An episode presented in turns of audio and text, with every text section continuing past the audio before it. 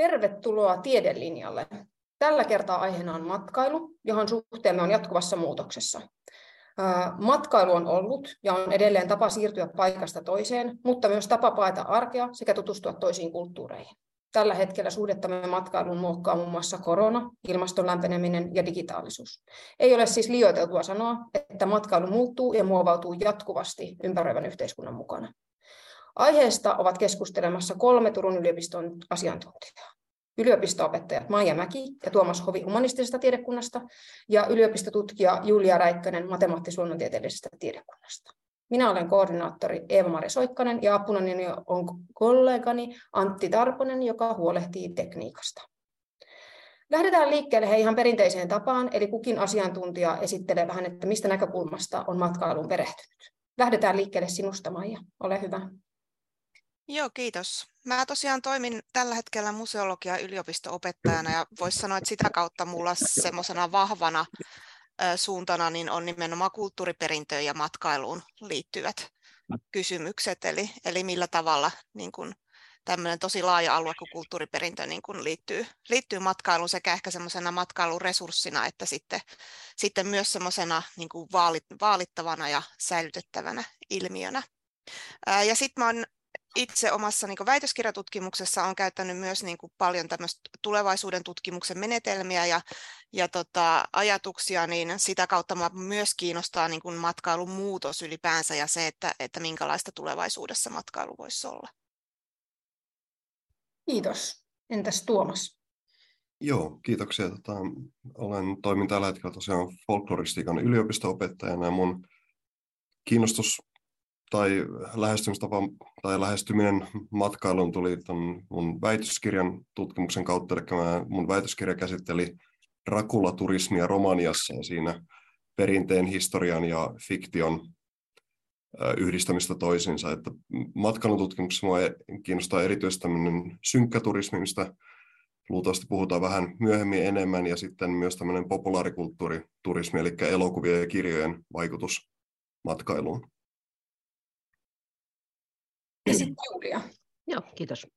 Joo, mä olen tosiaan Julia Räikkönen ja työskentelen biodiversiteettiyksikössä yliopistotutkijana, mutta mun taustani on tuolla Turun kauppakorkeakoulussa, eli siellä olen talousmaantieteilijä, sieltä lähtöisin oikeastaan matkailua aika laajasti opiskellut monista näkökulmista, paitsi maantieteen, niin myöskin sitten liiketoimintaan, liiketaloustieteiden näkökulmasta ja, ja sosiologia muun muassa myöskin. Ja, ja tota, Tutkin väitöskirjassani valmismatkailu, eli pakettimatkailu tai massamatkailu ja matkajärjestäjän ja matkaoppaiden rooli erityisesti matkailukokemusten muodostumisessa ja, ja tota, sitten e, esimerkiksi elämysarvoa, joka, joka matkailussa on aika keskeistä ja muutenkin vähän niin kuin erilaista, ei pelkästään matkailu, vaan muunkinlaisia elämyskulutuksen muotoja. Mutta nyt sitten viime vuodet olen ollut täällä tehnyt yhteistyötä biodiversiteettiyksikön kanssa ja nyt olen täällä kokonansa, niin nyt sitten tietysti nämä kestävän matkailun teemat ja erityisesti matkailun ja, ja biodiversiteetin väliset kytkökset ja, ja me tiedetään, että matkailuun liittyy aika paljon ongelmia ja siihen riittyy myöskin hyviä puolia, että se on aika semmoinen kompleksinen asia kaikin puolin, mutta yritän miettiä sitä, että miten me voitaisiin lisätä niitä, niitä hyviä puolia ja vähentää niitä negatiivisia vaikutuksia. Kiitos. Ja ensimmäisenä voisinkin hei kysyä teiltä, että kertokaa jokainen jokin teitä koskettanut matkailuelämys ja miksi juuri se kosketti teitä. Voidaan aloittaa vaikka Tuomaksesta. Joo, tota, mä oon sikäli onnellisessa asemassa tai etuoikeutussa asemassa, että olen lapsesta saakka matkustanut aika paljon. Sen takia tässä on vaikea valita yhtä, joten valitsen nopeasti kolme. Ensimmäinen on tämmöinen 80-luvulla perheen kanssa matka Kreikkaan. Tämä oli oikeastaan ensimmäinen semmoinen lapsena ensimmäinen tehty matka, mikä mä varsinaisesti muistan, ja siellä tutustuttiin tällaisiin merkittäviin antiikin Kreikan kohteisiin, niin se ikään kuin herätti jonkinlaisen kiinnostuksen historiaa ja, ja kulttuuriin laajemminkin. Toisena vaimon kanssa tehty häämatka on Välimeren risteily, ja tämä sen takia, että tämä muutti mun käsitykseni risteilymatkasta parempaan suuntaan, mikä mulla ehkä sitä ennen oli. Toki matkaan liittyy paljon, paljon muitakin hyviä puolia, tämä oli tämmöinen yksi. Ja sitten kolmantena ehkä tämmöinen Yhdysvaltoihin suunnattuja matkoja, mitä mulla on muun muassa tutkimuksen kautta tullut myöhemmin. Ja nämä lähinnä sen takia, että Yhdysvallat on niin tuttu populaarikulttuurista. Oon itse katsonut olevani niin kuin hyvin ahkera populaarikulttuurin kuluttaja, varsinkin tämmöisen länsimaisen ja amerikkalaisen populaarikulttuurin, niin se, että pääsi tutustumaan näihin sellaisiin kohteisiin Yhdysvalloissa, mitä on nähnyt lähinnä niin kuin populaarikulttuurin kautta, niin se oli merkittävä. Ehkä tällaiset kolme nyt tulee äkkiseltään mieleen. Mun on pakko tuohon nyt jatkaa Tuomaksen, kun en ollut varmaan samalla reissulla, mutta kyllä mullakin semmoinen mieleenpainuvin reissu on Kreikkaan 80-luvut, kun olen ollut semmoinen seitsemänvuotias niin Korfun saarelle, ja se on sen takia merkityksellisin, että tota, se oli meidän perheen semmoinen ensimmäinen iso yhteinen ö, etelänmatka, ja me oltiin siellä kaksi viikkoa, ja se oli myöskin sellainen, että, että äitini erityisesti niin, niin valmisteli meitä niin kuin todella pitkälti tähän matkaan, että hän teki jopa semmoisen lauttapelin, jossa oli Korfun saari, ja siellä sitten kuljettiin kylästä toiseen, ja hän antoi myöskin meille tehtäviä, että mä olen kuulemma, mä en itse muista tätä, mutta, mutta silloin 7-8-vuotiaana, niin opastanut luostarista, mulla oli vastuulleni annettu tämä luostarin opastus, että se oli todella niin kuin sellainen matka, jonka eteen tehtiin työtä ja siihen opiskeltiin myöskin kreikan kieltä jonkun verran, me osattiin sitten tämmöisiä fraaseja ja muita. Ja, ja se on sikäli hauskaa, että nythän, no ehkä silloin jo, mutta varsinkin nykypäivänä niin Korfuhan on yksi näistä massamatkailun äh, malliesimerkkeistä myöskin, mutta, mutta sekä minä että, että veljeni, niin että kukaan ei olla uskallettu mennä sinne Korfulle, ettei, ettei tavallaan se illuusio täydellisestä matkakohteesta säri rikki ja, ja huomata, että se onkin ihan tavallinen kohde, kun se on meille jotakin niin erityistä.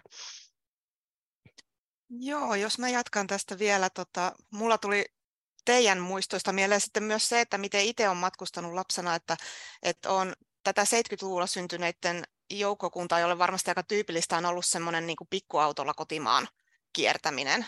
Ja siitä ehkä itsellä on niin eniten, eniten muistoja, että isä on historianopettaja ja sitten ollaan kyllä todella käyty kaikki mahdolliset linnat ja rauniot ja, ja tota, kirkot ja, ja muut, mitä, mitä niin vastaan voi tulla. Että se oli kyllä lapsena siis tosi hauskaa, koska ne on semmoisia niin aika liikunnallisia paikkoja, sellaisia, missä voidaan juosta ja ihmetellä ja katsella niin ympäristöä. Että, että ne on ollut siinä mielessä aika, aika mieluisia.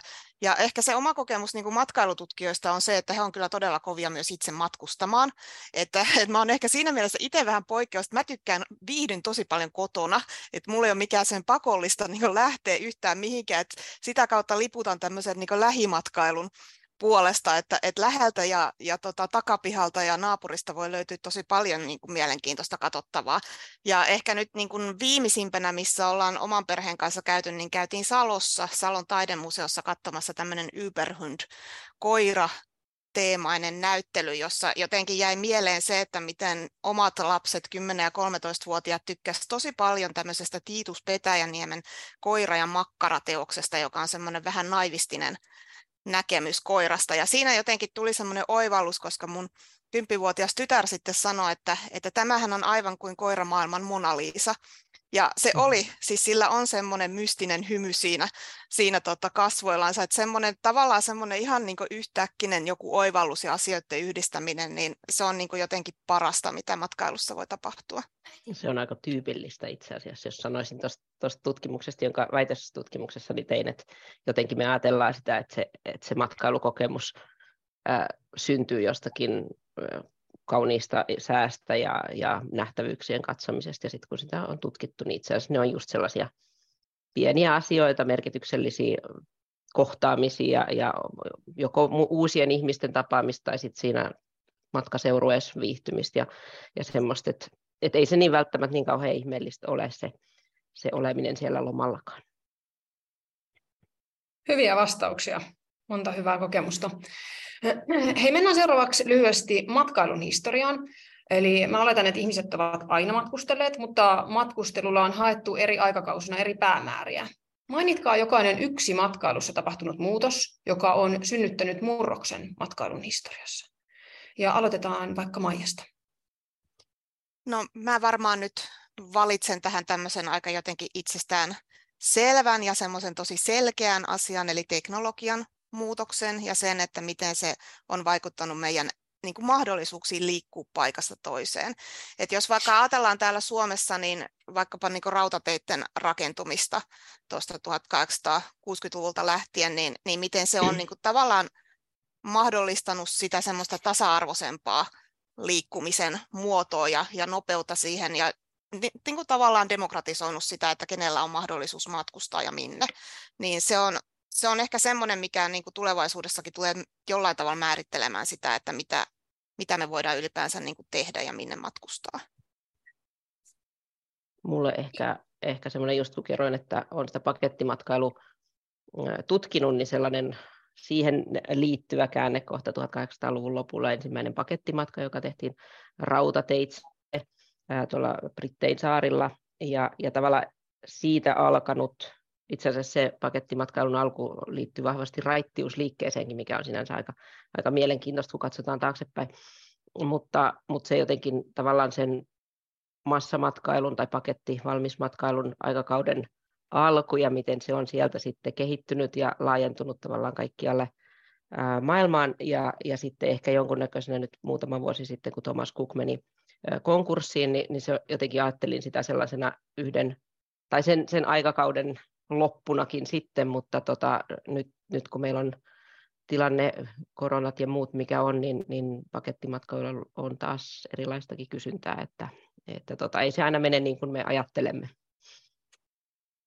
Joo, voisi jatkaa tavallaan tuosta pakettimatkosta, että yksi semmoinen selkeähän tulee tämä massaturismin kehitys 50-luvulta eteenpäin ja Suomessa etenkin 60-luvulta eteenpäin, että sehän tietenkin samaan aikaan, kun lentomatkustaminen yleistyi enemmän ja myös halpeni, ja matkat halpeni, ja taas niin kuin ihmisten elintaso alkoi nousta sitten 60-luvulta eteenpäin, niin se on ollut semmoinen aika, aika selkeä, mikä on vaikuttanut.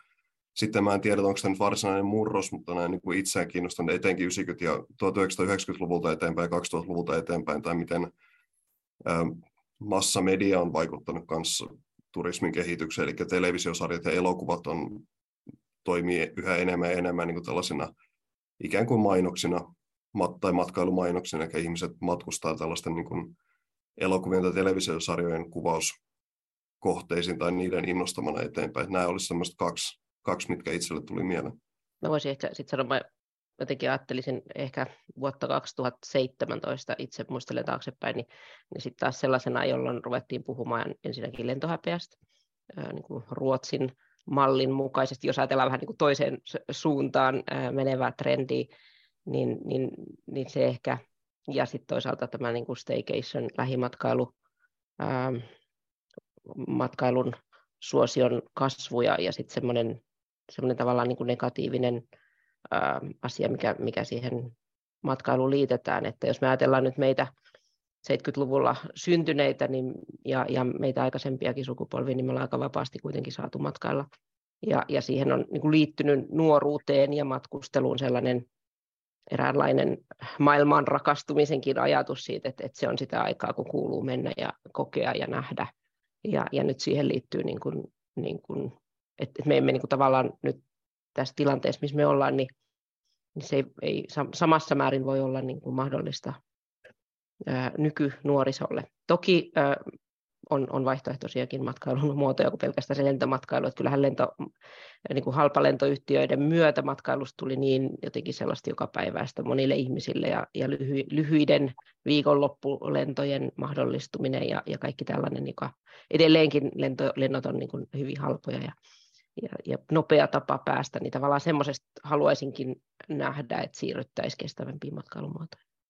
Vähän mm. tähän ehkä liittyen samoin, mitä Maijakin puhui aikaisemmin tuosta niin kuin Suomen matkailusta, että just tämän niin korona-aikana, kun ulkomaan matkat pysähtyi käytännössä kokonaan tai hyvin, hyvin pitkälti ainakin, niin miten se lisäsi Suomen matkailua ja Suomessa tapahtuvaa erilaista Suomessa olevien kohteiden kiinnostusta, niin tämähän on mielenkiintoista toivo, toivoisin, että siitä olisi jäänyt myös jotain, että niin kuin ihmiset huomaisivat että myös niin kotimaassa – on paljon mielenkiintoisia matkailukohteita. Ja tosiaan sellaista toi... syklisyyttä siinä niin kuin mm. on, että jos ajattelee just tämä lentohäpeä ja muu ja, ja mistä, mistä on lähdetty liikkeelle siitä junalla kulkemisesta, niin sehän on tullut niin kuin mm. uudestaan uudeksi ilmiöksi, että, mm. että ihmiset etsii näitä tämmöisiä maalla liikkumisen keinoja. Back to basics. Niin, tavallaan, että ne semmoiset vanhat keinot voi palata takaisin. Joo, ehkä siihen oikeastaan samaan syssyyn sen ö, lentohäpeäkeskustelun aikaan, niin nousi myöskin tämä overtourism, liikamatkailun käsite, josta erityisesti niin kuin isot kaupungit, sekin on jännä ilmiö, että, että, että vaikka me puhutaan niin kuin massamatkailu useasti liike, liitetään niitä, niitä isoja ongelmia, niin aika harvat massamatkailukohteet kärsivät overtourismista, koska niiden liikamatkailusta, koska niiden infrastruktuuri on sitten kuitenkin rakennettu sillä lailla, että ne kestää massoja. Mutta sitten kaupungeissa, niin kuin Venetsia esimerkiksi on niin kuin tyypillinen esimerkki, Amsterdam, Barcelona myöskin, niin siellä on eri, erityyppisiä ongelmia, jotka esimerkiksi niin kuin Airbnbin ja, ja muiden vastaavien palveluiden myötä niin, niin, äh, aiheuttaa ongelmia paikallisasukkaille erityisesti. Tai Amsterdamissa esimerkiksi se, se, se kaupan rakenteen yksipuolistuminen sillä lailla, että keskustasta löytyy vain matkailijoiden palveluita, niin se ei tietenkään palvele sit sitä paikallisväestöä. Että kyllä se semmoista tasapainoilua kyllä on matkailijoiden ja, ja paikallisväestön ja muiden sidosryhmien välillä. Joo, nyt ollaan muutaman kerran jo, tai aika paljonkin keskusteltu tuosta massaturismista, ja, ja kysyisinkin, että, että mitä, mitä massaturismi on, ja, ja onko sen aika jo ohi? Ollaanko me siirrytty jo eteenpäin siitä? Tuomas voisi aloittaa.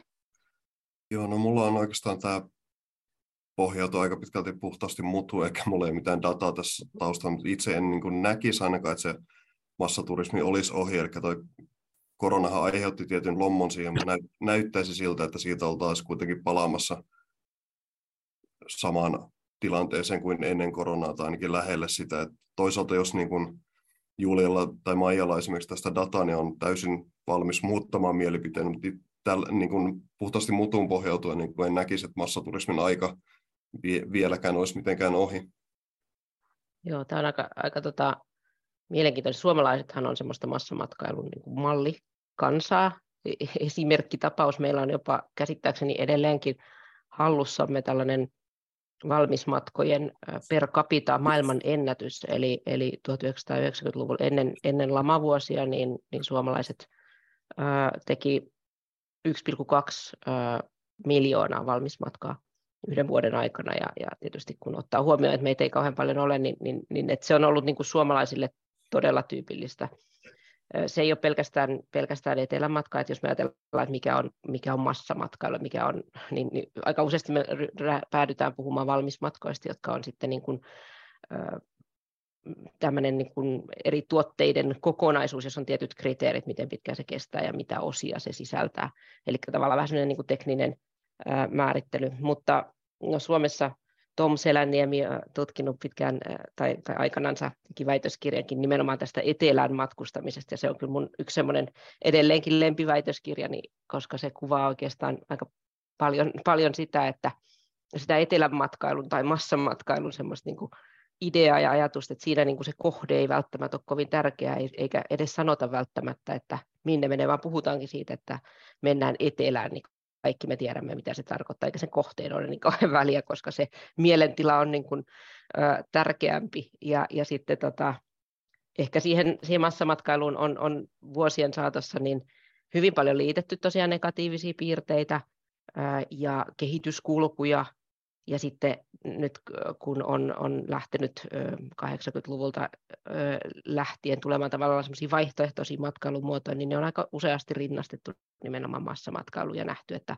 massamatkailu paha ja vaihtoehtoinen tai uusi turismi tai miksi sitä sitten on kutsuttukin, niin se on nähty ikään kuin semmoisena parempana vaihtoehtona. Mutta sitten jos me ajatellaan ihan, ihan niin kuin realistisesti sitä, että että meillä, meillä tuota 2019 niin puolitoista miljardia kansainvälistä matkailijaa oli maailmassa ja, ja nyt itse asiassa ollaan tosiaan palattu niin kuin lentomatkailun osalta niin koronaa edeltäviin ää, lukuihin. Eli näyttää siltä, että siellä on tosi paljon ollut sitä patoumaa ja, ja se nyt purkautuu. Katsotaan sitten, että miten se pidemmällä aikavälillä, niin kuin, mitä tapahtuu. Ää, mutta tota, et, et, et kyllä mä niin kuin, kans näkisin, että se matkailu, tai, tai sitä oikeastaan piti tuossa sanoa, että, että se, että että ne vaihtoehtoiset matkailun muodot, ne on tosi tärkeitä, mutta se massa, joka meillä maailmassa matkailee, niin, niin ei me voida niin kuin lähettää niitä johonkin ekomatkailukohteisiin, vaan, vaan kyllä ne vaatii sen että vähemmän tekevät haittaa siellä massakohteissa, näin se vaan on. Sitten on semmoinenkin keskustelu, että pitääkö meidän sitten uhrata tavallaan tiettyjä alueita ja sitten säästää tiettyjä alueita kokonaan. Ja tässä on monenlaista keskustelua. Mutta tota, kyllä mä ehkä vielä sanoisin, kun puhuin siitä mielentilasta, niin, niin kyllähän niin kuin siihen, erityisesti siihen massamatkailuun ja etelämatkailuun on liittynyt semmoinen aivot narikkaan ajattelu siitä, että, että kun lähdetään lomalle, niin, niin siihen liittyy monen, monenlaista vapautumista ja, ja syödään eri tavalla kuin arkena ja ostellaan sama eri tavalla ja juodaan eri tavalla, pukeudutaan ja, ja seksuaalikäyttäytyminenkin vapautuu. Eli se on monenlaista semmoista, semmoista vapautumista. Ja sitten ehkä vielä sanoisin sen, kun Maija otti esiin tuon lähimatkailuasian, niin me tehtiin yksi, yksi tutkimus opiskelijoiden kanssa vuosia sitten nimenomaan siitä, että, että miten tämmöinen elämyskulutus onnistuu, tämä oli ennen koronaa, miten se onnistuu, onnistuu tota, lähiympäristössä. Ja, ja mielenkiintoista oli se, että miten opiskelijat toivat esiin sitä, että, että vaikka matkailu, etelän matkailuun tai, tai lentomatkailuun ylipäätänsä, niin liittyy paljon negatiivista, niin kuin lentokentälle menoja, jonottaminen, turvatarkastus ja, ja sitten siellä lentokoneessa ahtaissa tiloissa oleminen. Ne, ne sitten kuitenkin nähtiin, että vaikka ne on niin negatiivisia asioita, niin sitten ne nähtiin semmoisena tärkeinä portaina ikään kuin sen lomafiiliksen löytymiseen ja semmoisena vähän niin kuin jopa siirtymäriitteinä ikään kuin. Ja semmoinen jää sitten taas niin kuin lähimatkailussa vähän tapahtumatta, eli sen takia mä olen itse, itse esimerkiksi sanonut, että meillä saaristossa niin pitäisi korostaa, että jos, jos laivalla esimerkiksi mennään, niin pitäisi korostaa, että nyt lähdetään, nyt saavutaan, että, että tulisi semmoisia niin kuin lähtemisen ja saapumisen fiiliksiä, jotka, jotka sitä auttaa myöskin siihen niin kuin lomamoodiin pääsemisen niin kuin psykologisesti. Joo, tosiaan niin kuin kulttuurin tutkijana ehkä just nämä tämmöiset kokemuksellisuudet on, on niin se tavallaan se ydin siinä, siinä matkailun tutkimuksessa ja siinä, että ymmärretään, että minkä takia me ylipäänsä niin lähdetään matkustamaan ja, ja mikä, mikä siinä niin kuin viehättää, mutta kun kysyit tuosta, niin että mitä tapahtuu massaturismille, niin ehkä mäkin olen vähän sillä tavalla, niin kuin tavallaan täältä kulttuuritutkimuksen näkökulmasta niin kriittinen sen suhteen, että ei se niin kuin välttämättä ihan siitä vain lopu tai pääty ja muuta muotoonsa, että, että meillä on kuitenkin aika jotenkin meidän tapojen muuttaminen on tosi vaikeaa. Että jos me ollaan joku asia jotenkin niin kuin hyväksi koettu, se on helppoa, halpaa, mukavaa, suhteellisen turvallista, niin siinä tavallaan ei ole tarpeeksi syitä, jotta, jotta niin kuin lähdettäisiin muokkaamaan sitä, sitä omaa, omaa tota, tapaa ja käytöstä. Että, et tietysti niin kuin korona meille teki tavallaan sen pakon siihen, että nyt, nyt täytyy niin kuin miettiä, että millä tavalla se, se matka toteutetaan käytännössä, mutta että esimerkiksi vaikkapa ilmastonmuutos voi olla vielä niin kuitenkin vaikka me nähdään, että, että se on ihan todella tapahtumassa ja siitä tulee vakavia seurauksia, niin se on silti niin epämääräinen, että se siinä arkielämässä ei pääse vaikuttaa meidän kulutuskäyttäytymiseen vielä niin kuin tarpeeksi voimakkaasti. Että, Ma- et, aika näyttää. Matkailuun liittyy aika useasti ja sanotaan, että olen ansainnut sen.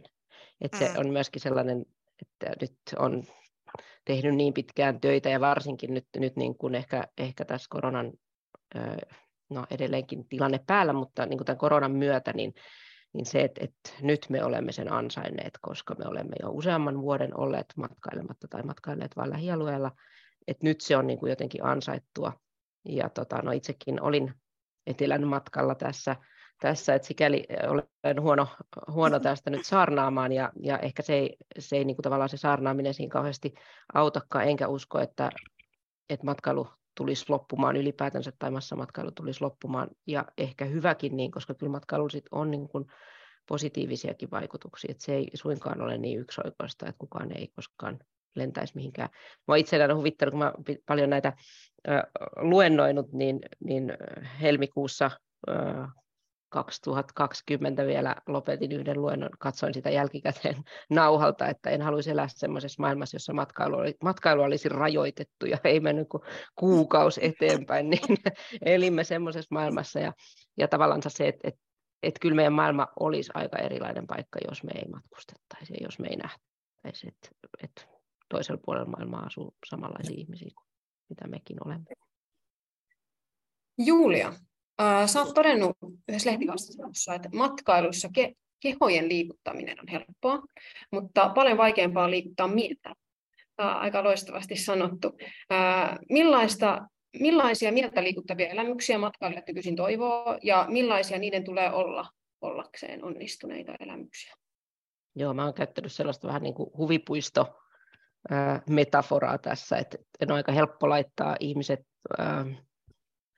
mikä se maailman, mikä tämä, vuoristorataan ja, ja tavallaan vaikka sinne joutuu jonottamaan ja siitä saa, saa toki kokemuksia ja, ja sellaisia ja, ja vastaavasti, niin on hel, aika helppo laittaa ihmiset lentokoneeseen ja lähettää ne jonnekin, Mut, mutta sitten se, että, että, että miten sitä mieltä liikutetaan, niin, niin se on kyllä se avain. Ja tuossa me aluksi puhuttiin, että, että ne ei välttämättä ole kauhean isoja asioita, vaan ne voi olla aika arkipäiväisiäkin. Mä, ihan oikeastaan ensimmäinen tutkimus, minkä mä itse, itse tein, niin analysoin Helsingin Sanomien kirjoituskilpailua hyvä, hyvistä matkoista ja, ja etsin ja luokittelin sieltä semmoisia semmoisia tota, tekijöitä, jotka, jotka niitä oli. Ja kyllä siellä tietysti niin kuin tuli niitä kohteita ja, ja attraktioita ja tapahtumia, missä ihmiset oli olleet, mutta aika paljon oli sit myöskin sellaista, että, että, että se kun laittoi jalat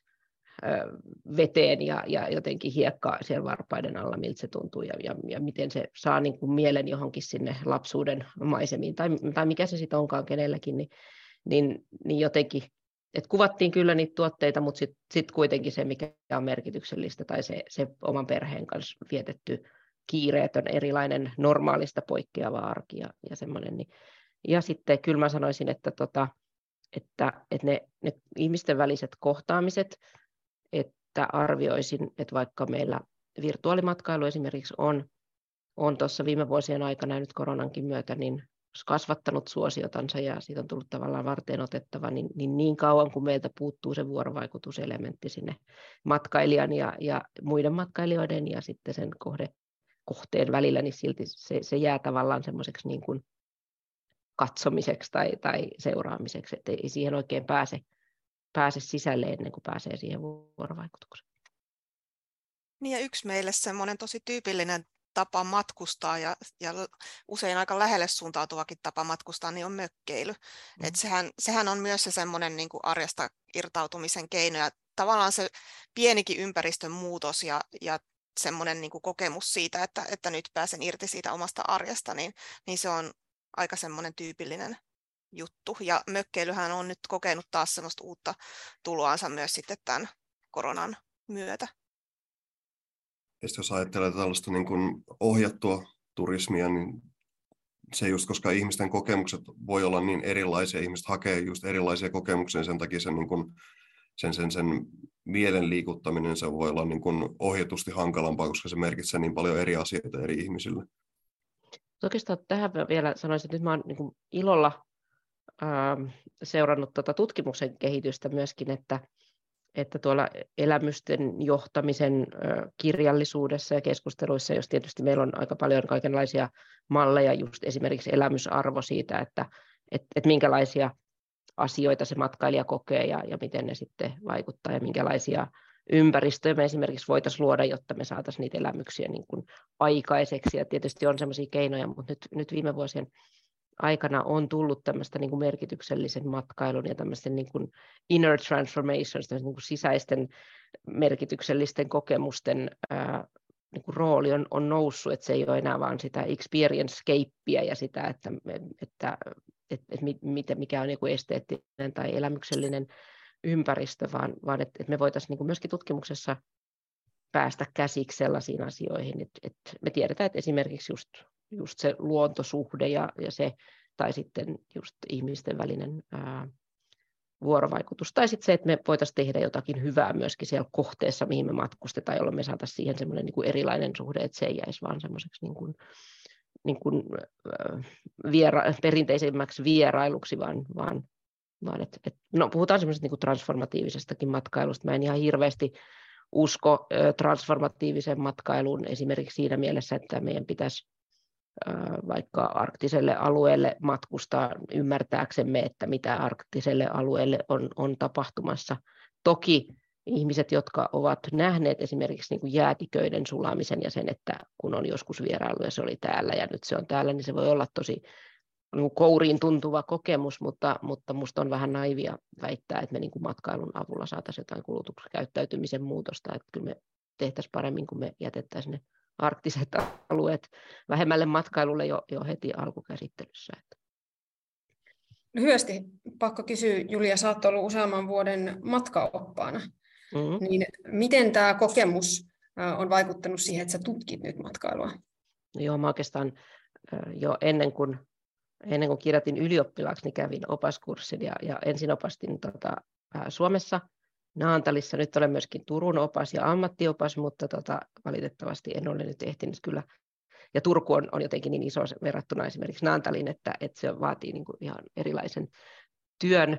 Ja sitten tosiaan, kun valmistuin maisteriksi, niin, niin etsin vähän matkailualalta töitä ja olikin tavallaan semmoisia projektitöitä, mutta sitten kun ei ollut sitä projektikokemustakaan oikein, niin, niin ajattelin, että no lähdenpä tuonne aurinkomatkoille ja tota, olin pari vuotta oppaana kohdepäällikkönä aurinkomatkoilla ja pääasiassa Italiassa ja, ja sitten jonkun verran Bulgaariassa, Tunisiassa, mutta sitten talvikaudet Vietnamissa ja vedin esimerkiksi Vietnamin kiertomatkaa. Ja kyllä se, mä aina olen sanonut sitä, että, että vaikka olin niin kuin matkailualla verkostoyliopistossa opiskellut ja oikeastaan niin, niin paljon matkailua kuin Suomessa nyt silloin pystyi maisterivaiheessa tavallaan opiskelemaan, niin, niin, niin oli semmoinen tietämys, mutta sitten, sitten se oli semmoinen niin ammattikoulu kyllä se, se matkaoppaan ää, oppaan että on yksi semmoinen tapahtuma, jonka, jonka muistan selkeästi, kun, kun olin tosiaan sitä Vietnamin kiertomatkaa vetämässä. Ja Hojanin kaupungissa kiertomatkailijat on tietysti niin kuin aivan eri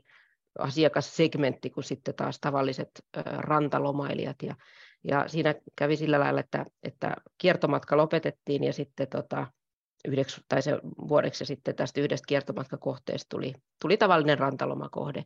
Ja me olin, oltiin kiertomatkailijoiden kanssa käyty kaupunkikierroksella, missä käytiin esimerkiksi lastenkodissa, ja se oli siis siistiä, hyvin hoidettu, ja siihen ei mitään hämärää rahaliikennettä meidän puolesta esimerkiksi liittynyt, vaan, vaan vietiin koulutarvikkeita heille. Se oli semmoinen niin hyvin koskettava. Aika useasti me lähdettiin sieltä kyllä kyyneleet silmissä, mutta se oli kiertomatkailijoille niin semmoinen tärkeä elementti. Ja sitten mä lähdin avaamaan sitä kohdetta seuraavana vuonna, ja jotenkin siinä kiireessä niin en edes ehtinyt tai, tai tullut sitä niin kuin ajatelleeksi. Ja sitten vein ensimmäisellä kaupunkikierroksella ne rantalomailijat sinne samaan lastenkotiin. Ja, ja, ja sitä palautteen määrää, mikä tuli, että, että, että me, ollaan, me ollaan tehty töitä ja sitten me ollaan tultu lomalle. Että se oli niin kuin liikaa, että he ei halunneet nähdä sitä, sitä niin kuin ongelmallisempaa puolta, siitä lomakohteesta. Ja, ja mä niin kuin ajattelin siinä kohtaa, että itse, että mä oon niin paljon matkailua opiskellut, että mun olisi pitänyt, miksi mä en niin kuin ymmärtänyt tätä etukäteen, että, että, että olisi pitänyt ottaa huomioon. Toisaalta ehkä se oli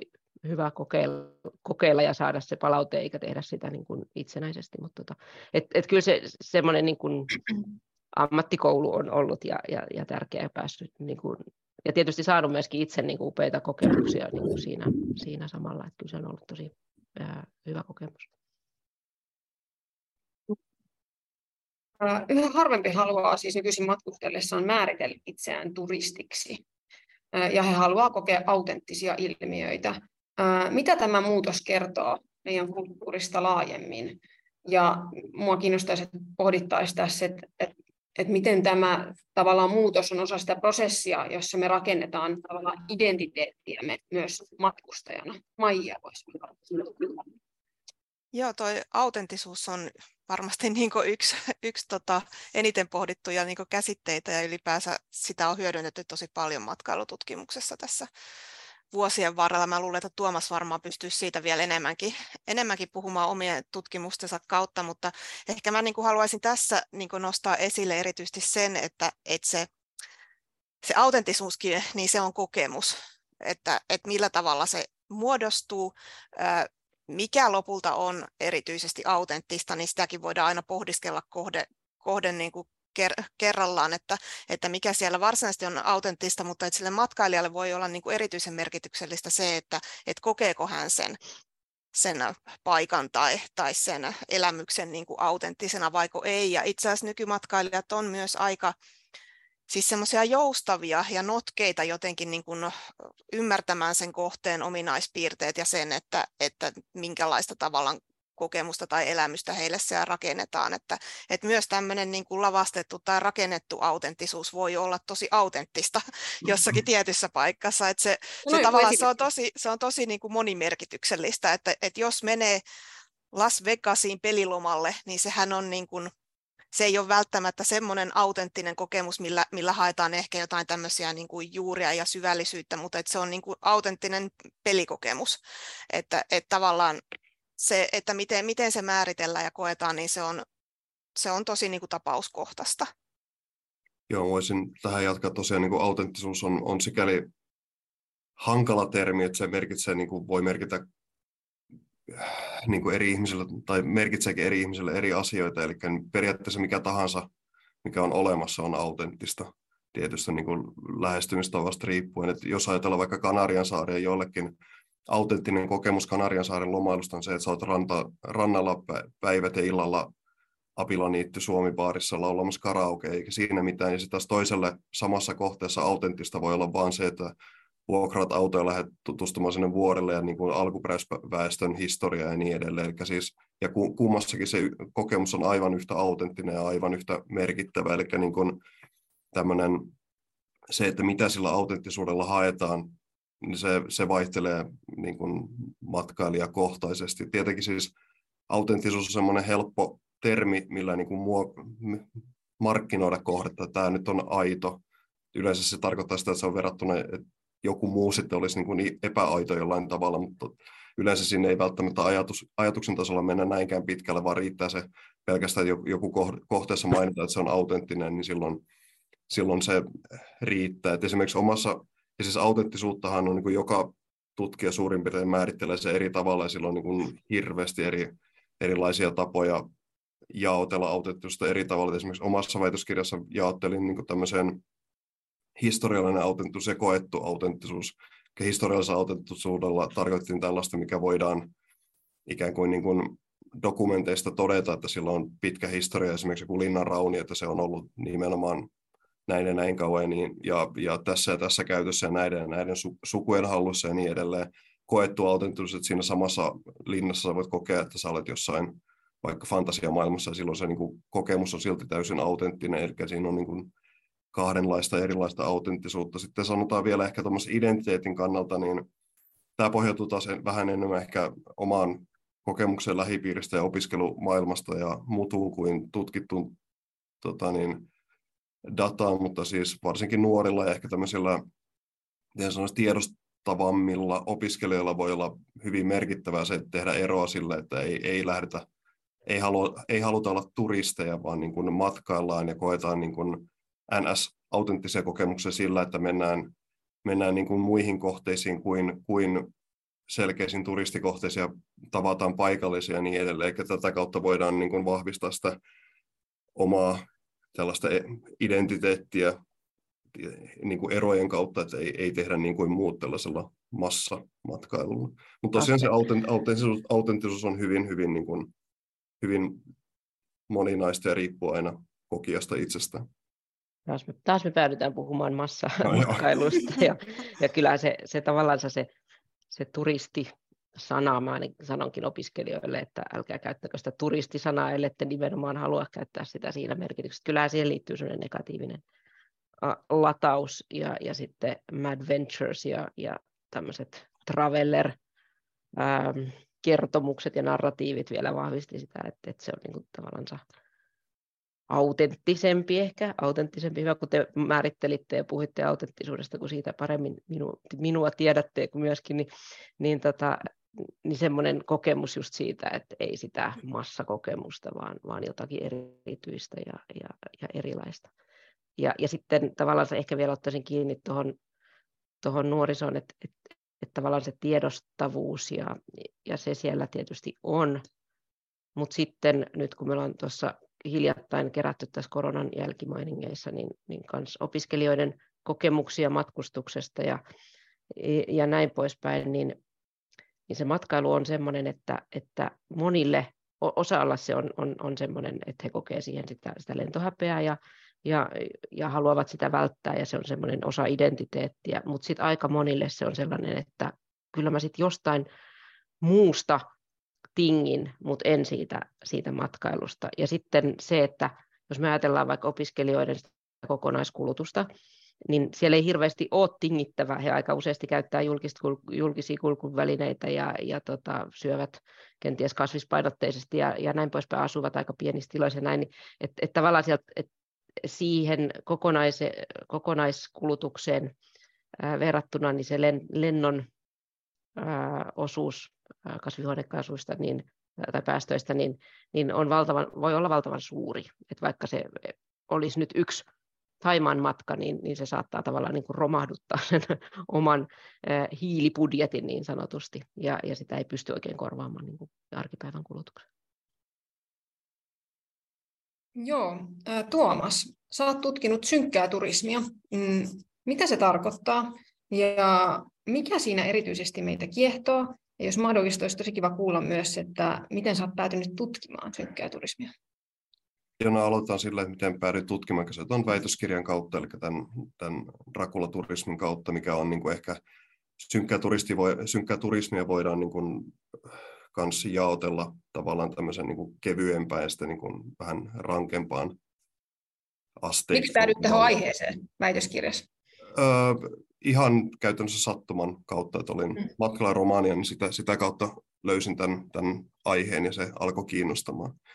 Mutta tota, niin laajemmin synkkäturismi siis on matkailua kohteisiin, mihin liittyy tai mihin liitetään jotain, jotain synkkää, negatiivista, jotain niin, kuin niin sanottuja pahoja tapahtumia, esimerkiksi sotien tapahtumapaikat tai ö, erilaisten onnettomuuksien tapahtumapaikat, yksittäisten julkisten kuolin, kuolinpaikat esimerkiksi voi olla tämmöisiä kohteita, tai sitten laajemmat tämmöiset suuret katastrofien tai inhimillisten katastrofien kohteet, tunnetuimpana ehkä niin kuin samalla eniten käytettynä esimerkkinä toimii Auschwitzin keskitysleiri, että se on tämmöisenä kohteena. Se, mikä siinä kiinnostaa, on tietenkin se, että nämä kohteet on, ei ole pelkästään synkän turismin kohteita, vaan ne on yleensäkin laajemmin siis ää, niin sanottuja normaaleja turistikohteita samalla ja merkittäviä historiallisesti ja kulttuurisesti.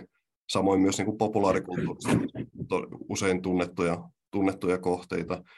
Ja syitä tällaisiin kohteiden, kohteissa käymiseen on, on toki monia, melkein niin monia kuin, kuin matkailijoitakin. Mutta tota, niin yksi, yksi, yksi selitys on se, että kun tavallaan kun matka vierailee tällaisella paikalla, missä on tapahtunut jotain, jotain hirveää, niin se on, voi olla tavallaan helpompi ää, ikään kuin, niin kuin lisätä ymmärrystä siitä, kun vierailee paikalla, niin sen, sen, sen fyysisen vierailun avulla voi niin kuin ymmärtää tai hakea ymmärrystä, että minkä takia tällaisia hirviöitä, pahoja asioita on tapahtunut. Toinen on tietenkin siis se, että voi, voi kokea niin, ö, tällaista vaarallista ahdistavan, ahdistavan kokemuksen ikään kuin, niin kuin turvallisessa ympäristössä, eikä tie, tiedostaa, että enää, enää tällaista tällä hetkellä ei voi tapahtua, että tämä matkailukohde on, on, on turvallinen. Toki, toki on myös semmoisia synkäturismin kohteita, mitkä ei ole turvallisia, eli niin kuin aktiiviset sota, sota ää, tapahtumapaikat ja muut, mutta nämä on yleensä semmoisia niin, niin, niin pienen, pienen porukan kohteita, että siinä ei voi oikeastaan edes välttämättä niin kuin matkailusta, että sellaista niin kuin yksittäiset ihmiset hakee tällaisia extreme-kokemuksia sen kautta, mutta siinä varmaan niin kuin hyvin, hyvin tiivistetysti, tai ainakin yritin hyvin selkeästi tiivistää, että mistä niin kuin siinä synkässä, synkässä turismissa olisi kyse. Me, meillähän on itse asiassa Tuomas on yhtenä tutkijana mukana nyt. Meillä on yhtenä tämmöisenä tutkimuskohteena Paimion parantola ja sen tavallaan tämä tämmöinen, toisaalta tämmöinen mikä on todella tunnettu niin kuin arkkitehtonisesti hyvin merkittävä ja kansainvälisesti tunnettu kohde, mutta jolla on näitä tämmöisiä synkemmän turismin piirteitä sen tuberkuloosi parantola historian myötä. Ja sitä kautta tulee aika paljon myös tämmöisiä niin kuin tutkimuseettisiä kysymyksiä siitä, että miten, miten käsitellä tämmöisiä sensitiivisiä aineistoja ja miten niitä itse asiassa voi tai pitäisi hyödyntää matkailukäytössä, että ne ei ole mitenkään kauhean yksinkertaisia kysymyksiä. Ihan, ihan lyhyesti sanon tähän vielä lisätä, että mikä tahansa kohde, millä on vähänkään enemmän, enemmän niin kuin historiaa taustalla, niin ihmiskunta on mikä on, niin niihin liittyy yleensä aina jolle, jollain tavalla jotain synkkää, synkkää historiaa. Meille varmaan tässä niin kuin läheisin synkän matkailun kohde on toi Seilinsaari hmm. ja, ja siihen liittyvä historia. Niin myöskin se, että kyllä se kiehtoo ihmisiä se semmoinen pimeä puoli myöskin. Kyllä. Koronapandemia vaikutti matkustamiseen kahden vuoden ajan, mutta millaisia mahdollisuuksia tai tämmöisiä mahdollisia pysyviä vaikutuksia korona jätti matkustamiseen? Julia, voisi olla. Mm, joo.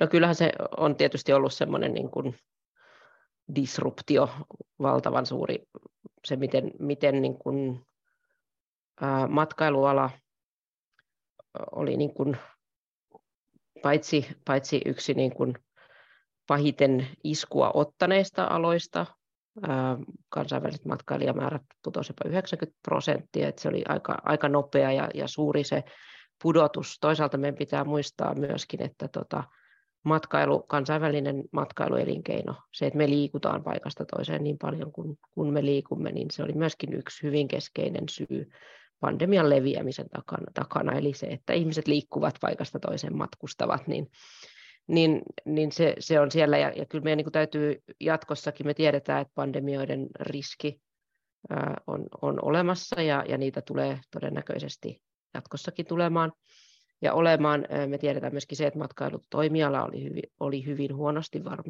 valmistautunut tämmöiseen kriisiin tai, tai muunkaanlaisiin kriiseihin ennen sitä, että toki meillä nyt on, on semmoisia yksittäisiä tsunami 2000-luvun alkupuolella ja, ja sitten tota, No ehkä semmoinen jonkunnäköinen harjoittelu oli tämä, kun Islannissa tulivuori purkautui ja, ja pysäytti Euroopan lentoliikenteen useammaksi viikoksi. se, se ei aiheuttanut niin hengenhätää siinä mielessä, mutta se aiheutti niin kuin isoja muutoksia, kun ihmiset yhtäkkiä ei päässeetkään liikkumaan niin kuin oli, oli ajateltu. Mutta kyllä, kyllä, kyllä niin kuin aika paljon täytyy tapahtua, että, että, tota, että, että voisi sanoa, että elinkeino olisi niin kuin niin kuin varautunut tämmöiseen paremmin. No ehkä se, että miten, miten se nyt sitten muuttaa ihmisten käyttäytymistä. Mielenkiintoista oli taas, kun opiskelijoiden kanssa tai, tai heidän kertomuksiansa luettiin, niin, niin osa on huomannut, että matkailu on tosi tärkeä asia arkea ja sitä ilman ei voi elää. Osa on huomannut, että itse asiassa aika hyvin pärjää ilman matkailuakin. Että, että kyllä se on tosi, tosi henkilökohtaista myöskin, että miten me, miten me siihen sitten... Tota... Mutta tuossa me jo puhuttiin siitä staycationista, staycationin äh, taustathan on tuolla Yhdysvalloissa niin kuin terminä, ja, ja se, on, se, se ei suinkaan siihen ei niin kuin liittynyt mitään, mitään niin kuin vastuullisen matkailun piirteitä siinä mielessä, että se liittyy nimenomaan niin kuin taloudelliseen ää, maailmantalouden notkahdukseen ja siihen, että ihmisille ei yksinkertaisesti ollut varaa matkustaa. Ja, ja sen takia oli pakko etsiä niitä, niitä niin kuin normaalin lomailulle vaihtoehtoja läheltä.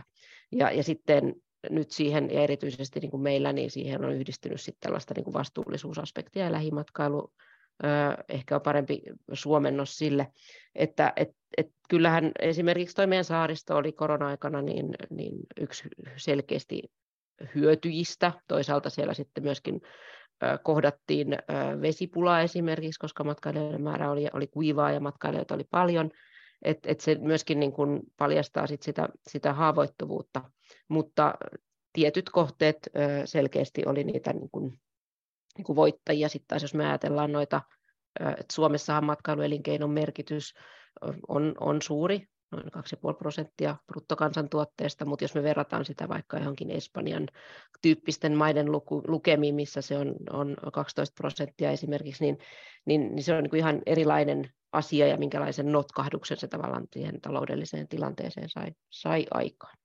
Et kyllä se aika paljon, paljon ja tietysti sitten tota digitaalista matkailua ja digi, digi, digiloikkaa niin kuin aiheutti aika paljonkin. Et se on ehkä semmoinen positiivinen covidin seuraus myös. Vaikka tosi paljon puhutaan nyt matkailututkimuksessa resilienssistä, eli tämmöisestä muutosjoustavuudesta, että siitä, että miten, miten me tämmöisestä kriisistä selviämme ja, ja miten se ei välttämättä niinkään, että miten me, niin kuin, miten me tulemme tavallaan takaisin siihen, mitä ennen oli, vaan nyt meidän pitäisi ymmärtää, että miten me niin kuin, siirrymme vielä eteenpäin ja miten me varaudumme vastaisuudessa ja miten meidän pitäisi tätä elinkeinoa muuttaa niin, että se olisi kestävämpi. Niin, korona ei suinkaan ole niin ainut kriisi, mikä tässä niin matkailua on kohdannut, vaan että kyllä me eletään jonkinlaista semmoista kriisien niin kuin, aikaa, jotka seuraavat toinen toisiaan ja limittyvät toinen toisiinsa ja vaikutukset on tosi niin kuin, monimuotoisia ja laajoja. Että se ihan siis komppaan Julia siinä, että se semmoinen niin kuin, varautumisen ja ennakoinnin merkitys on kasvanut tosi paljon. Siis paitsi niin kuin tavallaan sen tuottajatahon kautta, niin myös sitten ihan siis matkailijan omien, omia, oman niin kuin varautumisen kautta, että, että se matkustaminen voi olla, siellä voi olla enemmän epävarmuuksia kuin ennen ja, ja voi tulla niin kuin yllättäviä muutoksia ja, ja miten, miten niihin niin kuin osataan varautua ja minkälaisia B-suunnitelmia on, on tehtynä, niin se tavallaan niin kuin vaikuttaa tähän koko systeemiin, joka tässä matkailussa on. Joo, ja toi puoli sitten taas, että kun sit massamatkailun kuolemasta ikään kuin puhuttiin, niin, niin just se, että kun on epävarmaa, ja, ja jos jotakin sattuu, niin että et siellä on sit edes jonkunnäköinen apu siellä kohteessa, niin, niin luulisin, että se näitä valmismatkojen niin kuin merkitystä sitten kuitenkin, ää, tai, tai suosiota ehkä niin kuin lisää sitten kuitenkin siinä mielessä. Mutta tästä minulla ei ole mitään tutkimustulosta, että se on kanssa vähän mutu, mutu ajatus, mutta et jää nähtäväksi. Ja ihan lyhyt, lyhyt lisäys tuohon, että mä olin just silloin Romaniassa, kun tämä Islannin tulivuoren purkaus tuli ja niin kuin kahden ja puolen tunnin lento muuttui yli 30 tunnin bussi, ää, juna, laiva matkaksi. Että se oli hyvin, hyvin konkreettisesti, että kuinka, kuinka haavoittuva se matkailu kuitenkin on. Kyllä.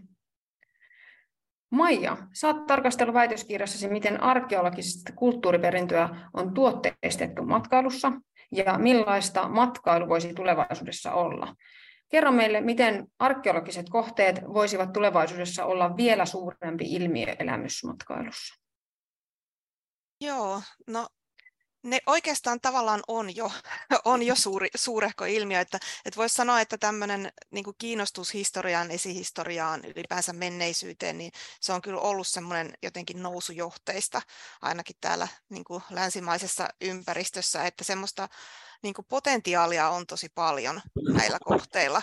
Et sitten oma kysymyksensä ehkä sitten on myös se, että, että mitä ne kohteet ylipäänsä tavallaan kestää ja sietää, että, että onko, onko tosiaan niin kuin kaikkien kohteiden tarkoituskaan edes pyrkiä mihinkään semmoisia niin kuin valtavia massoja saavuttamaan vai, vai onko semmoinen niin kuin pienimuotoisempi ihan siis riittävää ja sopivaa monessakin kohteessa. Et ehkä ehkä niin kuin enemmän kuin mietti sitä, että totta kai niin kuin erilaisella tämmöisellä tuotteistamisella on, on tarvetta ja, ja varmasti ainakin täällä Suomessa niin monet tämmöiset arkeologiset maastokohteet on tosi tuntemattomia vielä siis tämmöiselle suuremmalle yleisölle, että siinä niin kuin semmoiseksi tunnetuksi tekemisessä on, on jo tosi paljon paljon työtä ja ylipäänsä niiden kohteiden hoitamisessa myös, koska täällä Suomessa nämä nämä arkeologiset kohteet on myös usein aika pitkälti maan alla ja huomaamattomasti eh, niin kuin sijaitsee, että, että niiden niin kuin sillä tavalla näkyväksi tekeminen, että me huomataan, että meidän ympäristössä on paljon, paljon niin kuin läsnä esihistoriaa ja menneisyyttä, niin se on itsessään tosi merkityksellistä. Ja ehkä niin kuin enemmän itse peräänkuuluttaisi tosiaan sitä, että, että se esihistoria ja, ja ne muinaisjäännökset voisi olla niin kuin e, yhä enemmän niin kuin läsnä meidän ihan arkipäivää ja sitä meidän niin kuin peruskokemuksia ja kokemusmaailmaa, missä me eletään tässä hetkessä. Ja ehkä sitä kautta voisi ajatella, että semmoiselle, just ehkä mikä tuossa mainittiinkin, tai Julia lyhyesti mainitsi sen, että, että tämmöiselle niin kuin vapaaehtoistyölle ja, ja semmoiselle niin kuin hyvän tekemiselle on semmoinen oma tilauksensa myös matkailun kentällä. Ja, ja ehkä nämä niin kuin arkeologiset kohteet voisi olla niin kuin osa tämän tyyppistäkin toimintaa, että ne tietyllä tavalla ne kaipaa semmoista huolenpitoa ja hoivaa, mitä, mitä niin kuin osa kohteista on jäänyt vähän kärsimään tässä viime aikoina. Ja voisi kuvitella, että tietenkin arkeologisissa kohteissa monissa saattaa olla ongelman, ongelmallista se, että ne on monet aika haavoittuvia kohteita myös. Että yksi mielenkiintoinen esimerkki on tämä, tiedän lausunko oikein, tämä Laskoon äh, luola Ranskassa, missä on siis ma- maala, näitä kuuluisia luolamaalauksia, joka ymmärtääkseni 50-60-luvulla suljettiin, koska se matkailijoiden äh, aiheuttama hiilidioksidi pilasi näitä. Ja sitten siitä rakennettiin siihen lähelle niin tämmöinen replika siitä, joka on nyt se tämänhetkinen kohde. Tämä tietenkin herättää nämä kysymykset autenttisuudesta ja muusta, mutta siis niin kuin tällaisiakin, tällaisiakin tota, niin, mahdollisuuksia näihin kohteisiin voi liittää. Ja tosiaan ilmansaasteet on yksi, yksi iso uhkatekijä tuolla, varsinkin niin kuin etelämissä maissa, niin, niin tota, aika, aika moni asia helposti niin kuin tuhoaa ja, ja tota, haurastuttaa niitä rakenteita, mitä, mitä näkyvillä on. Mä muistan sellaisenkin jossain lukeneeni tai nähneeni, että tota, että Petrassa, kun ihmiset, sen valtavat määrät matkailijoita käyvät ja, ja ihan vaan ohimennen koskevat, että miten, miten paljon se niin kuin aiheuttaa sitä erosiota. Että semmoinen, semmoinen että, että jotenkin toi, että, että kyllä mäkin näkisin, niin kuin tuossa sanoin, että, että täytyykö meidän niin kuin sulkea tiettyjä paikkoja ja ukrata tiettyjä paikkoja, että, että, että me pystytään niin kuin säilyttämään, säilyttämään niitä aarteita, vaan, vaan toisaalta sitten taas se, että niitä päästään näkemään, niin sekin on tärkeää, että ei ole sellaisia helppoja ratkaisuja näissäkään. Ja näissä usein sitten ne digitaaliset keinot voi olla mm-hmm. ihan, ihan käyttökelpoisia ja hyödyllisiä. Että, että monethan meidänkin kohteista on sellaisia, jotka on aika vaikeasti niin kuin ihan fyysisesti saavutettavissa. Eli saattaa olla oikeasti niin kuin, äh, tavallaan ihmisryhmiä, jotka ei, ei pääse ollenkaan käymään niissä kohteissa. Ja silloin nämä erilaiset digitaaliset ratkaisut mm. sitten kuitenkin niin kuin tasa-arvostaa sitä pääsyä niille kohteille. Joo, ja, ja erityisesti tuossa, nyt no, sanoin sitä digiloikkaa, tuossa mainitsin, niin, niin paitsi että et, et matkailumarkkinoinnissa ja myynnissä mentiin paljon eteenpäin digitaalisissa palveluissa ja, ja ratkaisuissa, niin myöskin sitten niin elämysteknologioiden osalta. Ja, ja erityisesti just näkisin, että sellaiset kohteet, joissa on, on jotakin, mihin ei pääse, tai sitten ne ihmisryhmät, jotka ei jostain syystä pääse, että se ei ole accessible, eli saavutettava, niin, niin, niin siinä voidaan niin kuin käyttää tämmöistä niin kuin teknologiaa rikastuttamaan sitä kokemusta ja päästä ehkä aika, aika autenttiseenkin kokemukseen siinä, että, että päästä näkemään. Ja ehkä, ehkä nähdä semmoista, mitä ei enää ole nähtävissäkään, eli voidaan luoda niitä jo, jo hävinneitä maisemia ja, ja tota, rakennuksia ja, ja esineitä ö, ihmisille nähtäväksi. Et siinä, siinä on varmasti kyllä paljon kehityksen mahdollisuutta. Tunti menee nopeasti. Nyt tosiaan yksi kysymys jäljellä. Eli,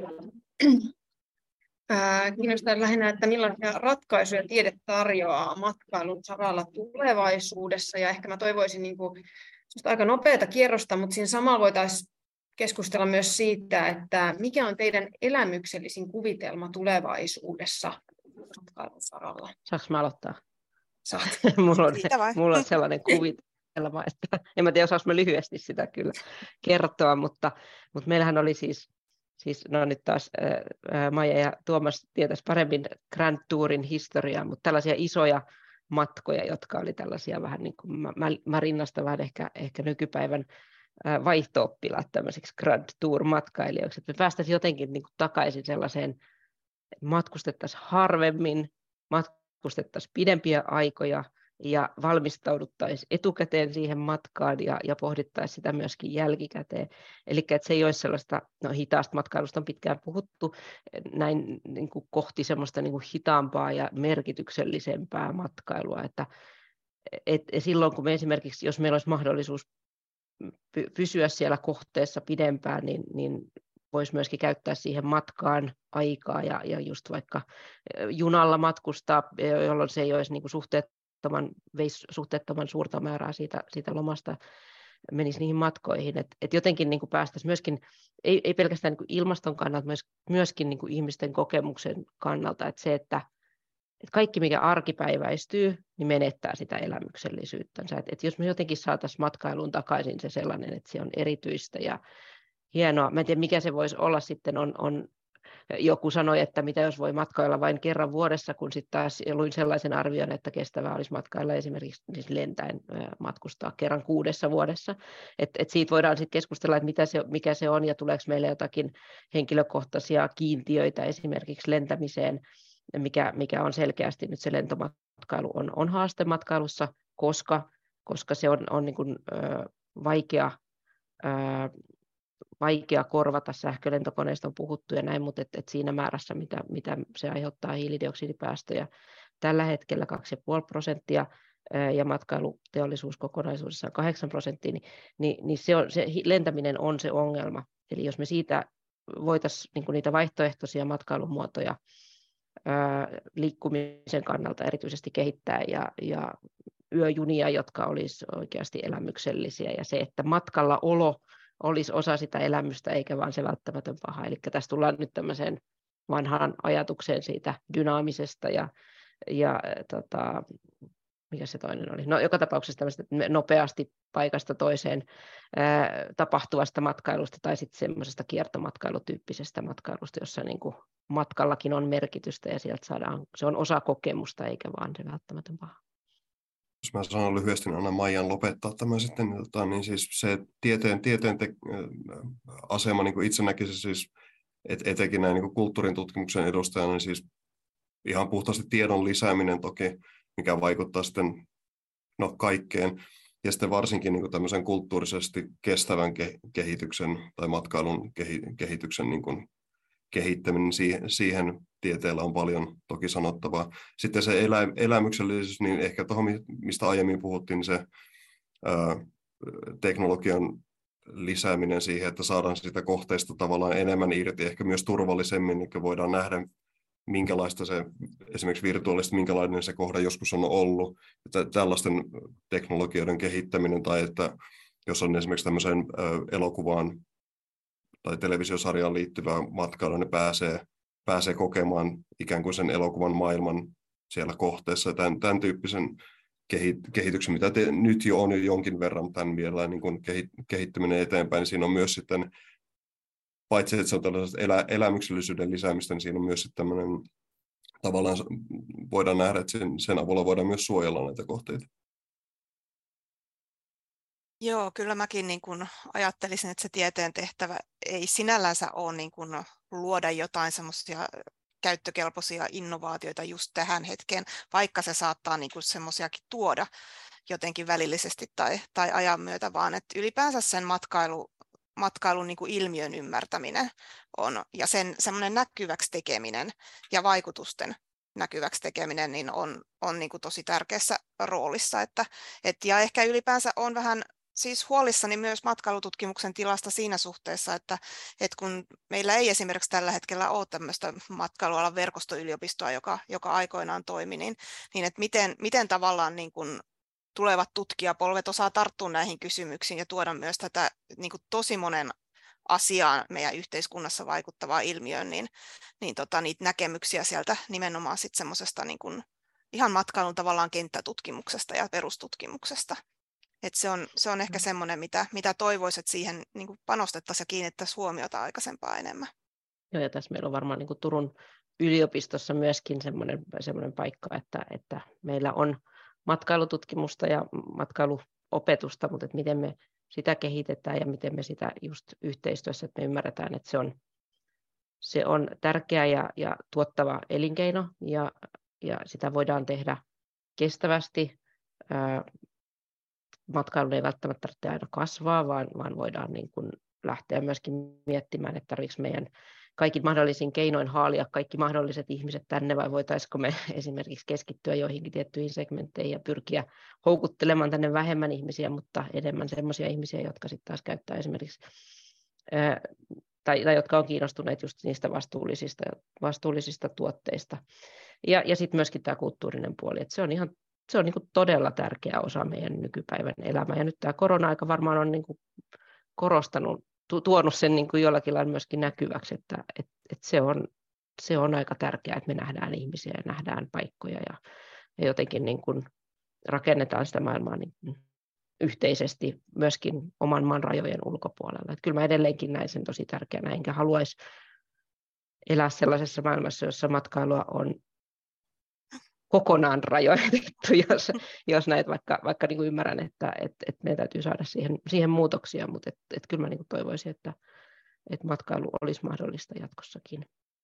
Niin matkailun kuuluu kuitenkin semmoinen uteliaisuus ja uuden etsiminen ja semmoinen tietynlainen löytöretkeily. Et mä itse tuossa, kun mietin tuommoista tota, elämyksellistä matkaa, niin kun olen suuri Skifin ystävä, niin toivoisin näkeväni maailman, jossa pääsisi myös jotenkin kestävästi ja helposti avaruuteen ja, ja tutkimaan näitä, näitä tota, tavallaan tuntemattomia maita, mutta en sen tota, tavallaan äh, uhalla, että, että oltaisiin pilattu maapallo sitten sitä ennen ja olisi tavallaan pakon kautta lähtö edessä, että, että tota, saa nähdä minne asti päästään. Tähän kuvitelmaan on hyvä lopettaa. Kiitos. Meillä oli aiheesta keskustelemassa tänään yliopisto-opettajat Maija Mäki ja Tuomas Hovi humanistisesta tiedekunnasta ja yliopistotutkija Julia, Julia Räikkönen matemaattis-luonnontieteellisestä tiedekunnasta. Kiitos kuulijoille, kiitos asiantuntijoille ja tervetuloa kuulolle seuraavaan tiedelinjaan. Kiitos. Kiitos. Kiitos.